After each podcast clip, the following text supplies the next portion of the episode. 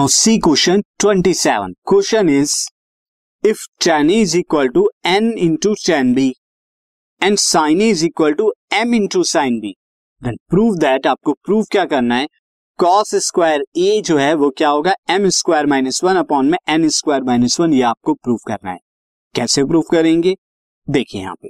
First of all जो मुझे यहाँ पर गिवन है, वो मैं क्या लिखता हूँ? Tan A is equal to N into tan B अब मैं यहाँ पर क्या कर देता हूँ? Tan A is equal to N into tan B tan B को मैं क्या लिख सकता हूँ? वन अपॉन में कॉड बी ये लिखा जा सकता है। और क्रॉस मल्टीप्लाई कराऊं तो कॉड बी कॉड बी जो होगा, वो क्या आ जाएगा? एन अपॉन में टेन ए ये मैं लिख सकता हूँ। नाउ सिमिलरली मैं यहाँ पर साइन ए जो है equal to M into sine B ये हमें दिया हुआ है। तो मैं यहाँ पे क्या लिख सकता हूँ? Sine A is equal to क्या होगा? एम इंटू साइन बी को वन अपॉन में कॉसेक बी ये हो जाएगा। अब मैं क्रॉस मल्टीप्लाई करके एम की वैल्यू निकलवाऊं तो कॉसेक बी कॉसेक बी की अगर मैं वैल्यू यहाँ पर निकालू कॉसेक बी कितना हो जाएगा? Cosec B is equal to हो जाएगा एम अपॉन में साइन ए तो अब इसे मार्क कर लीजिए फ़र्स्ट इसे मार्क कर लीजिए सेकेंड अब मैं आपको एक फॉर्मूला रिकॉल कर रहा हूँ वो फॉर्मूला क्या था?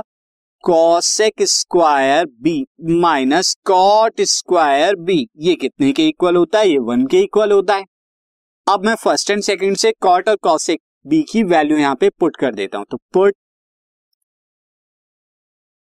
कॉसेक बी या फ्रॉम मैं यहाँ पे डायरेक्ट ही लिख देता हूँ from first and second so from one and two cosec B की वैल्यू क्या हो जाएगी? एम अपॉन में साइन ए और स्क्वायर आएगा? तो ये स्क्वायर में आ गया। माइनस एन अपॉन में टेन ए ये भी स्क्वायर में आएगा। इक्वल टू वन देखिए, यहाँ मैंने टेन ए के अंदर चेंज कर लिया है। बी वाले, यानी बी वाले जो एंगल्स है, उन्हें ए के एंगल्स में चेंज कर लिया गया क्यों किया गया है? क्योंकि जो मुझसे मालूम कराया जा रहा है, उसमें भी एंगल ए ही है। तो इसलिए मैंने बी के एंगल्स को ए के एंगल्स में चेंज करा लिया है।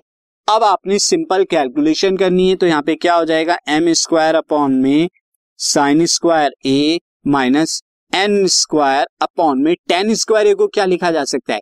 टेन स्क्वायर ए को लिखा जा सकता है साइन स्क्वायर ए अपॉन में कॉस स्क्वायर ए ये लिखा जा सकता है that is equal to one तो ये क्या बन जाएगा? This can be written as M square upon में sine square A minus cos square A क्या आ जाएगा? न्यूमरेटर में चला जाएगा तो ये आ जाएगा कॉस स्क्वायर ए अपॉन में sine square A equal to one अब यहाँ पे आप क्या कर दीजिए? एलसीएम लेंगे तो M square minus N square into cos square A upon में sine square A equal to one अब आप यहाँ पे क्रॉस मल्टीप्लाई कर आएँगे तो M square minus N square into cos square A that is comes out to be sine square A और sign square A को मैं one minus cos square A लिख सकता हूँ।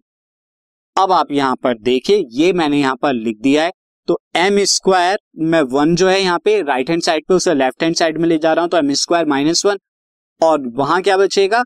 माइनस कॉस स्क्वायर ए और अब जो है लेफ़्ट साइड से N square cos square A इसे मैं राइट right साइड को ले गया तो पॉजिटिव हो गया।